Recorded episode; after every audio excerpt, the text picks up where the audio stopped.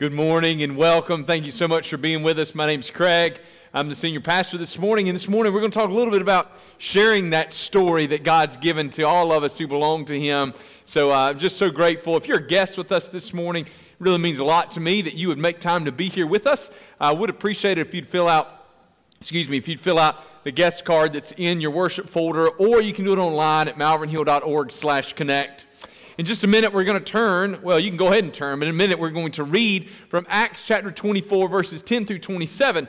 But before we get there, there's a couple things I'd like to mention. And the first thing is that on Thursday, this Thursday, uh, we have a group of folks from our church that are joining with folks from another church and are leaving for a mission trip to Scotland. We have seven from Malvern Hill that are going. There's seven from uh, Bethany Church in Westville. And we want to take just a minute. Uh, some of them were in the early service, but there's some of those folks that are going on that Scotland trip that are in here with us this morning. So if you are um, going on that trip leaving Thursday, I know that Brian's in here. Would you stand real quick? I just want to take a minute to recognize you and to pray over you all. There's somebody in the balcony, I think, is what I was just told. Look at you. You're just sticking out like a sore thumb, Brian. We're just proud of you. So, um, always, yeah. Brian is leading that trip for us, and uh, Dylan's in the balcony. So, uh, let's just take a minute and pray. There's seven folks from our church that will be participating in that. So, I just want to pray for you guys. Lord God, thank you so much that you've given us the call and the opportunity, the privilege to go on mission. And I pray for these that will be going. Lord, I pray, that, I pray for their going and their staying, Lord God. I pray for the message that we preached and shared, Lord. I, I pray for the, the, the evangelism efforts that will take place, Lord. I pray that even as they just try to be the hands and feet of Jesus in communities, as they're trying to strengthen churches there and, and engage in other evangelistic activities in Scotland, God, in and around Edinburgh. Pray, Lord God, that you would bless their efforts. Pray for um, Brother Rob that they'll be working with and the Herald's Trust and others that they'll be partnering with. And pray, Lord God, that you would just go ahead of them. Prepare the way, Lord God. Keep them safe help them have words to share and to impact Scotland. Lord, I pray not just that, but I pray that the passion that they experience and the opportunities they have, they would be able to bring back and impact their community here. In Jesus' name, amen. Uh, quick note I didn't mention this in the early service, but on November the 5th, which I know is a long way off, but uh, we're going to have a big mission emphasis Sunday, a mission emphasis um, service on a Sunday evening in early November. So I, I, hope that you'll jot that down on your calendar. You'll hear a little bit about Scotland, you'll hear about Latvia, you'll hear about some of the things our children have done and teenagers have done. Should just be a great time. I hope that you'll be a part of that with us. Uh, the only other thing to mention is we have life group fellowships this weekend. I think some of the life groups have already had some things, others have some this afternoon. If you're part of our church or if you visited our church, you're not sure you want to be part of our church, I just want to encourage you life groups are the lifeblood of our church. That's where you're going to build relationships and community. If you don't have one, please see Pastor Kevin. He's the guy with the guitar. Uh, see him before you leave this morning. He would love to help you figure out where you might fit in. And if you don't want to talk to him, that's okay. Lean over to the person beside you and say, hey, Do you have a life group and can I come with you? Matter of fact, how about we do this? If you have a life group and the person beside you doesn't have one, why don't you invite them before you leave this morning to join you in life group next Sunday? All right, having said those things, hopefully you've made it to Acts chapter 24. And before I have you stand, I just want to catch you up to where we are because we're actually skipping. We've been in the book of Acts and we're just in Acts for a few more weeks. And then after we finish the book of Acts, we're going to do the Ten Commandments together. But um, we, we've made it to a point where Paul was arrested, if you'll recall that. And so we talked about Paul's arrest last week. And then there's about 20 verses in here that we're going to kind of breeze through. And it's the story of Paul after his arrest being carted away from Jerusalem to Caesarea, where Felix the governor is, um, is, is in residence there. So basically, what happens is there's a threat to Paul's life. And as a result of that, they decide that it's best if they get Paul out of Jerusalem, and they send Paul with a, a 500 soldiers on the way, about a 55 mile trip from Jerusalem to Caesarea, and it's there that Paul goes on trial again. So Paul is just from trial to trial to trial. And in the first nine verses of Acts chapter 24, we hear the Jews make their case against Paul again, and they do it before Felix the governor. Where we pick up this morning is in verse 10, and we're going to hear Paul make his case before Felix, and we're going to tie that in this morning with exactly how it is that we can know our audience as we seek to share the good news of the gospel of Jesus Christ. So I'm going to ask you to stand with me in honor of God's word, and we're going to read beginning in verse 10, and we're going to go all the way through to the end of the chapter, which is verse 27. Here now, for this is God's word. Knowing that for many years, oh, I'm sorry, I skipped. Uh, let's start over. And when the governor had nodded to him to speak, Paul replied, Knowing that for many years you have been a judge over this nation, I cheerfully make my defense. You can verify that it is not more than 12 days since I went up to worship in Jerusalem. And they did not find me disputing with anyone or stirring up a crowd, either in the temple or in the synagogues or in the city. Neither can they prove to you what they now bring up, uh, bring up against me, but this I confess to you that according to the way which they call a sect, I worship the God of our fathers, believing everything laid down by the law and written in the prophets, having a hope in a God with these men themselves, which these men themselves accept, that there will be a resurrection of both the just and the unjust. So I always take pains to have a clear conscience toward both God and man. Now, after several years, I came to bring alms to my nation and to present offerings. While I was doing this, they found me purified in the temple without any crowd or tumult. But some Jews from Asia, they ought to be here before you and to make an accusation should they have anything against me, or else let these men themselves say what wrongdoing they found when I stood before the council. Other than this one thing that I cried out while standing among them, it is with respect to the resurrection of the dead that I am on trial before you this day. But Felix, having a rather accurate knowledge of the way, put them off, saying, When Lysias the tribune comes down, I will decide your case. Then he gave orders to the, to the centurion that he should be kept in custody, but have some liberty, and that none of his friends should be prevented from attending to his needs. After some days, Felix came with his wife Drusilla, who was a Jewish, or who was Jewish, and he sent for Paul and heard him speak about faith in Christ Jesus. And as he reasoned about righteousness and self control and the coming judgment, Felix was alarmed and said, Go away for the present. When I get an opportunity, I will summon you. At the same time, he hoped that money would be given him by Paul, so he sent for him often and conversed with him. When two years had elapsed, Felix was succeeded by Porcius Festus, and desiring to do the Jews a favor, Felix left Paul in prison. Let's pray one more time. Father God, your word is alive. We believe that because it tells us that, Father. And we pray today that this living word would jump off these pages, Father God, and take up residence in our hearts and bring us life and fire and passion. In Jesus' name, Amen. D.L. Moody was a famous evangelist, um, uh, among other things, in the late 1800s. And D.L. Moody served as a chaplain with the Union Army during the Confederacy. He then went on and uh, was an evangelist not only in the United States, he was an evangelist across the Atlantic Ocean in Great Britain. Uh, one of the things that he did was in, implemented a lot of different and sometimes new techniques and tactics in his preaching and in his evangelistic efforts. One day, a lady approached D.L. Moody and she said, Mr. Moody, I really don't like the way you share the gospel. I, I don't think it's appropriate. And he said to her, He said, Ma'am, truthfully, I don't always like the way I do it either.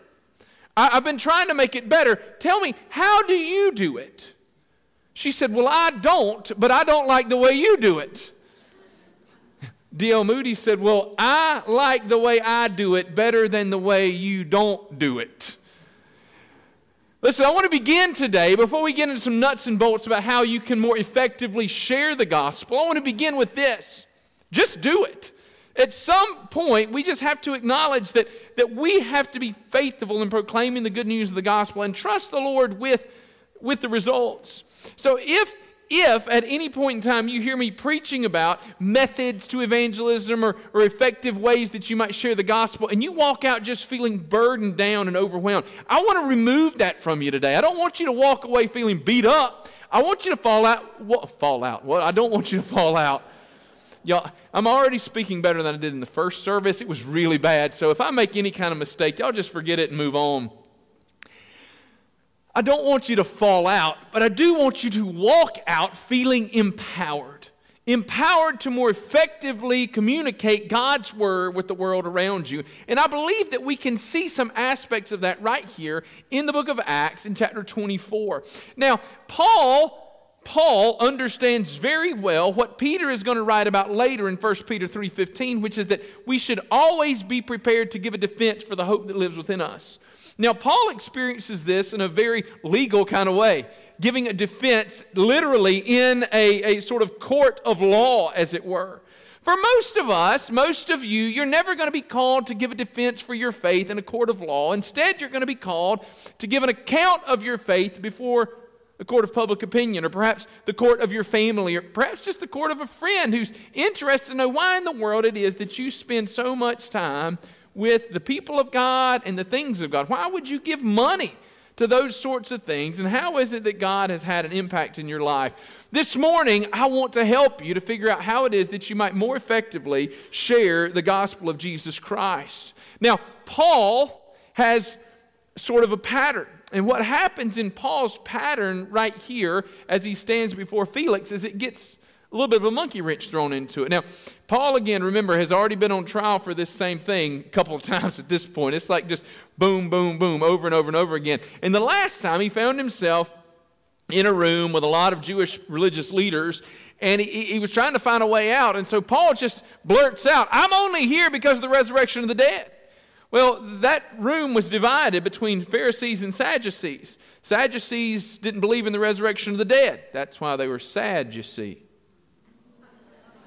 Right? Um, that's a Buster Morris joke, uh, so blame him. Um, that was actually good for Buster. All right, moving on. So they were sad, Sadducees, but the Pharisees did believe in the resurrection, okay? And they were at one another's throat about this. And so Paul just goes, Oh, I'm a Pharisee, and they're just out to get me. Here's, here's a sermon that you just take and run with, right? In that room, all of a sudden, they were more concerned. They were more concerned with beating the opposition than they were with actually finding the truth. Y'all let that settle on you for our cultural moment. Moving on. Um, so when he finds himself before Felix, Paul tries the same plan here. He says, Well, I'm just here because of the resurrection of the dead. There's a problem.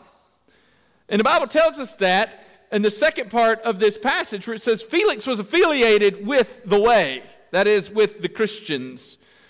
And so he wasn't going to be so easily fleeced. And what happens is that in this moment, Paul has to find a different way. In other words, Paul has to figure out who his audience is if he's going to effectively communicate with these folks. And so this morning, I want to encourage you to know your audience so that you can more effectively communicate the good news of the gospel. So, the first step in that process of how it is that you're going to communicate the gospel is to establish a personal connection. Establish a personal connection. Now, look, Paul does this right here in verse 10. He says, When the governor had nodded for him to speak, Paul replied, Knowing that for many years you've been a judge over this nation, I cheerfully make my defense. Paul says, Man, you're the man, Felix, and I'm so excited that I could be right here with you. Y'all, when we get ready to share the gospel of Jesus Christ, we need to try to connect with people personally because we need to remember you are sharing the gospel with an image bearer of God. You're sharing the gospel with an image bearer of God. This is a person, a real person created in God's image. Do you know that even if that person disagrees with you about everything on planet Earth, that is still a person created in the image of God?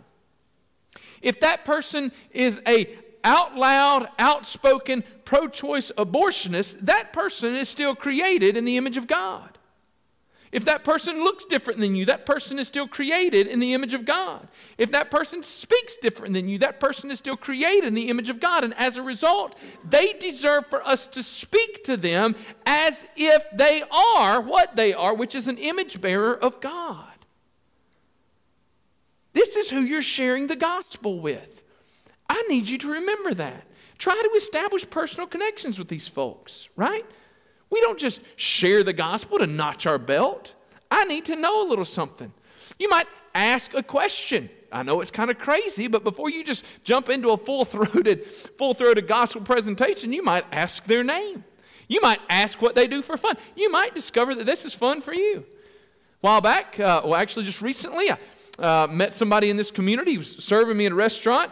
I offered to pray with him. I said, Hey, man, what, what do you do for fun? He said, You ready for this? He said, I am training to be a professional wrestler. I said, Well, I didn't see that one coming. Did not see that one coming. I didn't. But, but, but, I was excited at this point. Maybe I could train to be a professional wrestler. You know, I was bigger than this guy. I felt like I had a chance. I'm not. Right? He's young. He bounces. I, I, I just fall. Um, but you know, I was able. I, I, ran, I, saw that guy last week. I didn't get a chance to speak to him, but uh, I was actually with some guys from the church. I said, Hey, y'all see that guy? Y'all know what he does? He's trained to be a professional wrestler. When I'm praying for this guy, I've got a personal connection. The next time I see him, I can immediately kick off from there. I didn't get to share a full gospel presentation with that guy, but I did get to establish a connection so that I can connect a little bit deeper the next time. Right? If you're going to if you're going to change the world with the gospel one person at a time, we've got to see people as image bearers of God and we've got to establish personal connections with them. We also in this process need to emphasize empathy and kindness in our gospel presentations emphasize empathy and kindness. Paul says that you've been a judge over this nation. I cheerfully make my defense. I, I want to remind you this morning that Paul was speaking to a man who was a representative of the government that was inhabiting his homeland. Paul is basically speaking to the enemy, at least politically and culturally. But Paul was not willing to go any further than what he did. He's engaging with this guy at an empathetic and a kind, a joyful even level. We've got to resist the temptation to channel our culture's anger. Like right now, we live in a very angry time within our culture. And if we're not careful, we as followers of Jesus can just take that anger and just channel it outward, right? So, well, they're coming for our children, so who do they think they are? Well, has it ever occurred to you that maybe rather than enemies who are coming for your children, these are people who are desperately in need of the gospel of Jesus Christ? Do you see the world around you as a war zone that you've got to overcome? Or do you see the world around you as a mission field that needs to be redeemed with the good news of the gospel of Jesus Christ? When we talk about being empathetic towards people around us, there's a difference between sympathy and empathy. There's a lot of you that are very sympathetic towards Angela because she's married to me. I get it, right? So you go, wow, bless her heart, right? That's that southernism that's not as nice as it sounds. But empathy, so sympathy says, I feel sorry for you. A lot of y'all feel sympathy for Angela. Very few of y'all are empathetic towards her because that means that you actually want to walk a mile in their shoes. No, no, she's got this. We'll pray for you, but please don't ask us to do that. You know, don't, don't, don't get us into that mess. We've got to be empathetic with the world around us. Be empathetic. Look at the folks around you and consider why they are where they are or how they are or in the situation they're in. Try your best to understand things from their perspective and share the good news of Jesus not as a weapon aimed at them, but as an invitation to salvation in Jesus Christ. These are not people that need to be overcome and defeated. These are people that need to be redeemed, lost that needs to be found, death that needs to be brought to life. Establish a personal connection and remember these are real people. The second thing this morning is I want you to speak the truth in love. Now, look, Paul didn't wait too long to get to the truth. If you have your Bibles, you can look with me. Uh, we get about 10 verses before Paul gets to the gospel, before he gets to the resurrection. Okay? He doesn't get to give the full throated gospel presentation that he would like to, without a shadow of a doubt. He'd like to go more. But look, he said, I cried out with them. It is with respect to the resurrection of the dead. Okay, before we even get there, we've got, I have hope in God in which these men themselves accept. Um, and there will be a resurrection. So always take pains of this. So Paul is, is regularly trying to make his way towards the gospel. He's trying to get there. Y'all, we've got to speak the truth. And I would encourage you to always speak truth and get there as quick as you can. But look, with love and with patience. With love and with patience. Paul's trying to get to the gospel, but he's patiently trying to get there. Okay? He's taking his time. Um, I, I, I, I want to remind you that evangelism is not a competition. It's not. We're not competing with the whole world to see how fast I can get the gospel thrown out there and how quickly and then just run away from it. You know, I, I hope that, that you will have an opportunity sometime in your life to, to just share the gospel with somebody at a gas pump, right? Great. Like, it's wonderful. It's okay to give somebody a track. If you want to go and, and, and share the gospel on the street corner, by all means, go. But I want to remind you that most of your evangelistic opportunities are around you week in and week out. One of the dangerous things, so we got a group that's going to Scotland, and one of the dangerous things about international mission trips is what? Is the, or any mission trip, not just international, one of the dangerous things is that we begin to believe that mission is out there instead of right here. Right? That's why, as, as I prayed earlier, one of the things that if, if Brian got up here and shared some of his testimony, he would share about how by getting him somewhere else, he realized he needed to be bringing the gospel right here in his backyard. Like that, that was a big deal.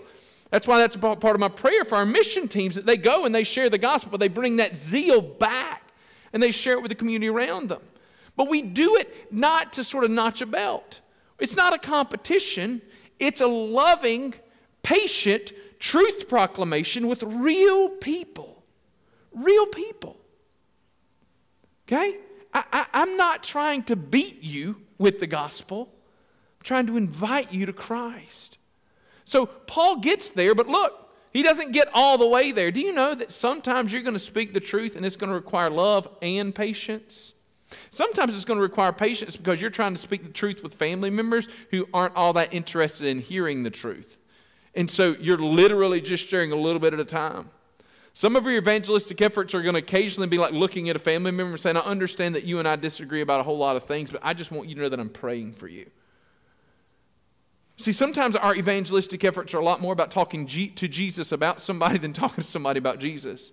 Because some folks aren't going to hear it. But Jesus is always listening, you understand? And we can trust him to work.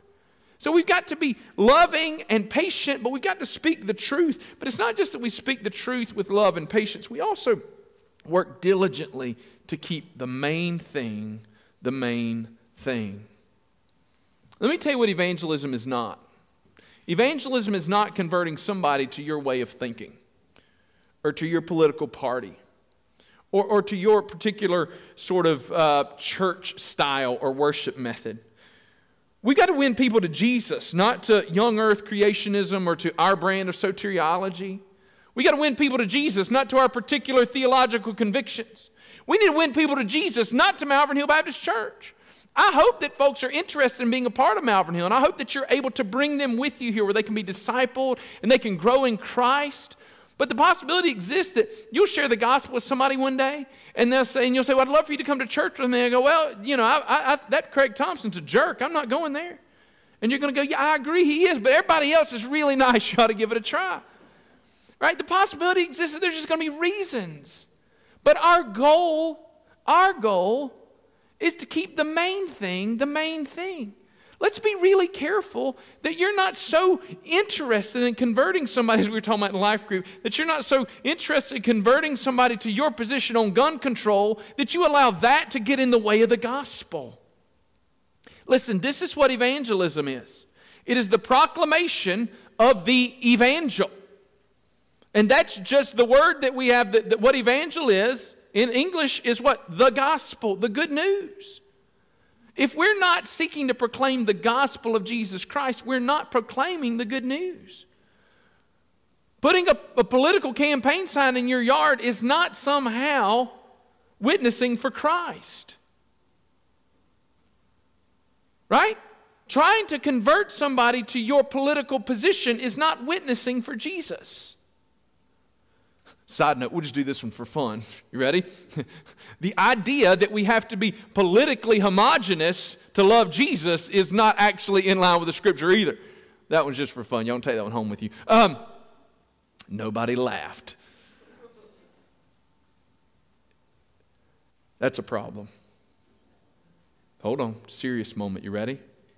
It's a problem when we can't say those things and y'all laugh because we're too uncomfortable before we take the Lord's Supper, let me just explain what politics should be. Politics should come past our religious convictions. See, we generally speak about religious convictions being pre philosophical. Historically, this has been the case. So, so that is, the, our religious convictions become the worldview that underlies who we are. And that we seek to live those things out with the other things we do in our life. There's been a shifting of that in American culture, and even within evangelicalism to such a degree that our politics are driving our, our spiritual beliefs.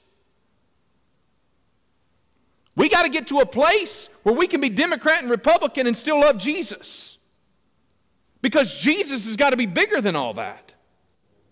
Some of the reason that we're not effectively impacting our culture with the message of the gospel of Jesus Christ is because evangelical has become a voting block instead of a spiritual conviction.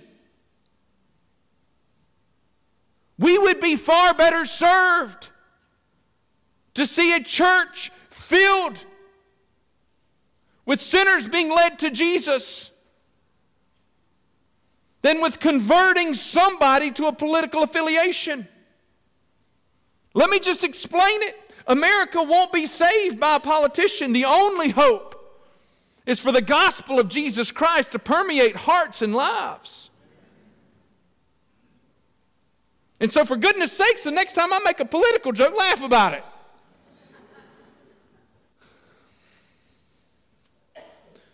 Man, where were we? Oh, we're almost to the good part. It's going to be great. We got to keep the main thing the main thing.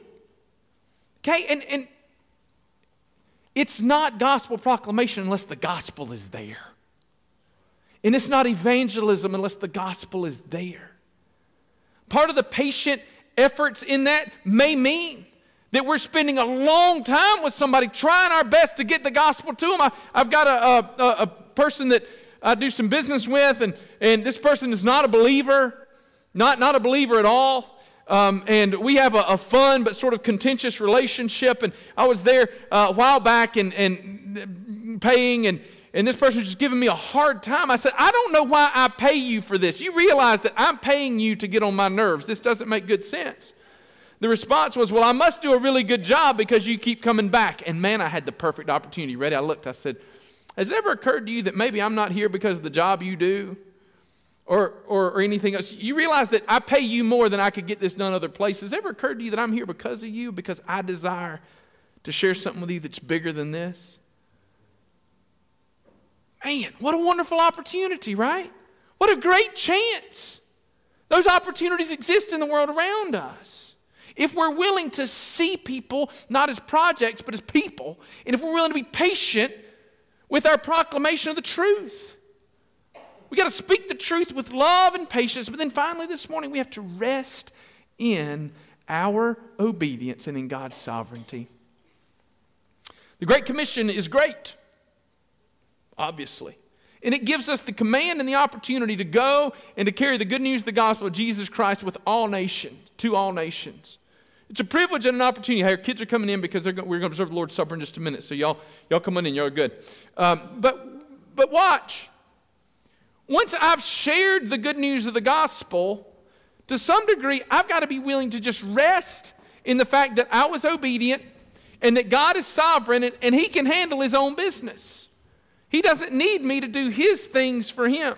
I got to do my part and trust Him to do His part. Now, resting in our obedience in God's sovereignty doesn't mean that I get to sort of strut around like a rooster going, uh huh, I shared the gospel with you, so I, it doesn't matter what happens, you know, I did my job. Like that, that's not the way we do this. You know, well, I told him he didn't listen. You know, we, we don't get to be like that angry parent when the kid falls off their bike. You know, that frustrated. I, I told you. You know, you. No, no, no, no. We share in love, but we rest in God's sovereign obedience. Or excuse me, uh, we rest. We share the truth in obedience. We rest in God's sovereignty. But part of the reason we do that is because we acknowledge that evangelism is spiritual warfare.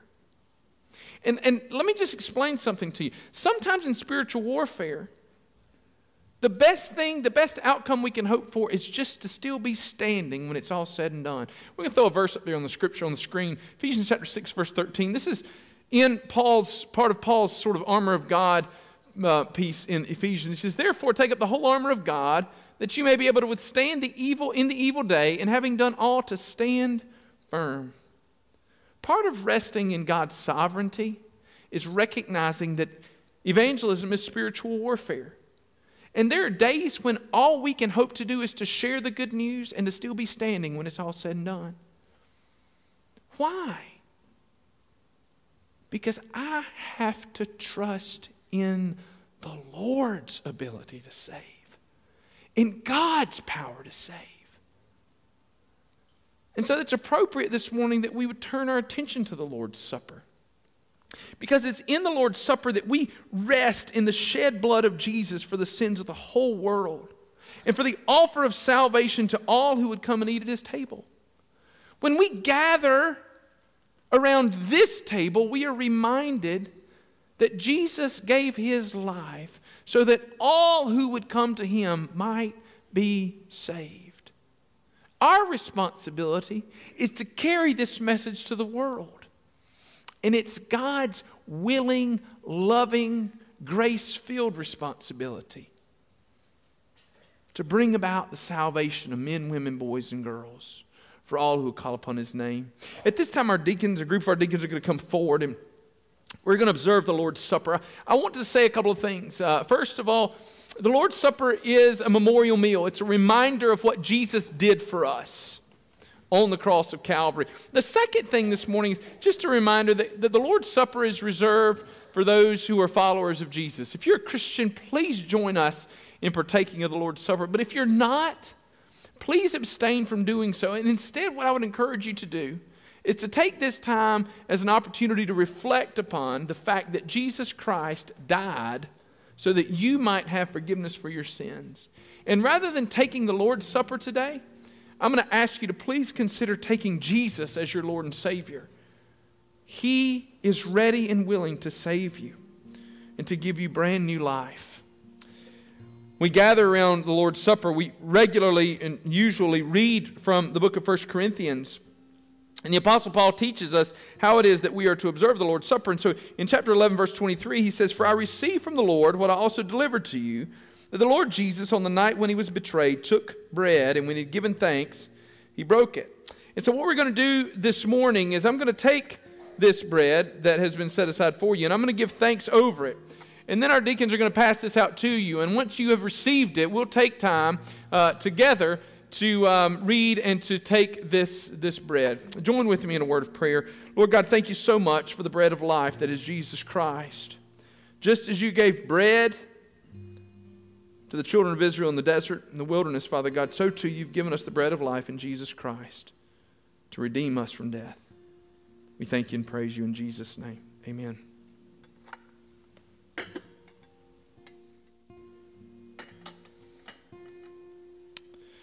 Bible says that after Jesus had given thanks, he broke it and he said, This is my body, which is for you. Do this in remembrance of me. The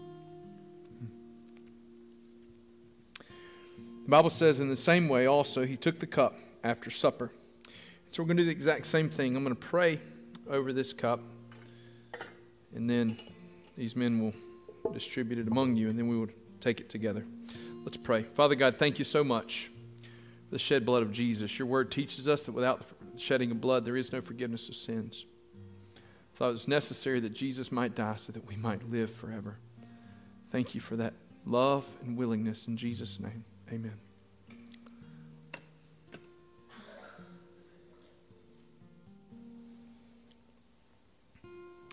In the same way, also he took the cup after supper, saying, This cup is the new covenant in my blood. Do this as often as you drink it in remembrance of me. Bible goes on to teach us that as often as we eat the bread and drink the cup, we proclaim the Lord's death until he comes. Thank you, man.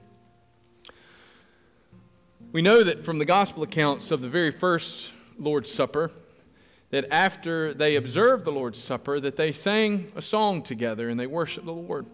So this morning we're going to take time to sing together and to worship the Lord.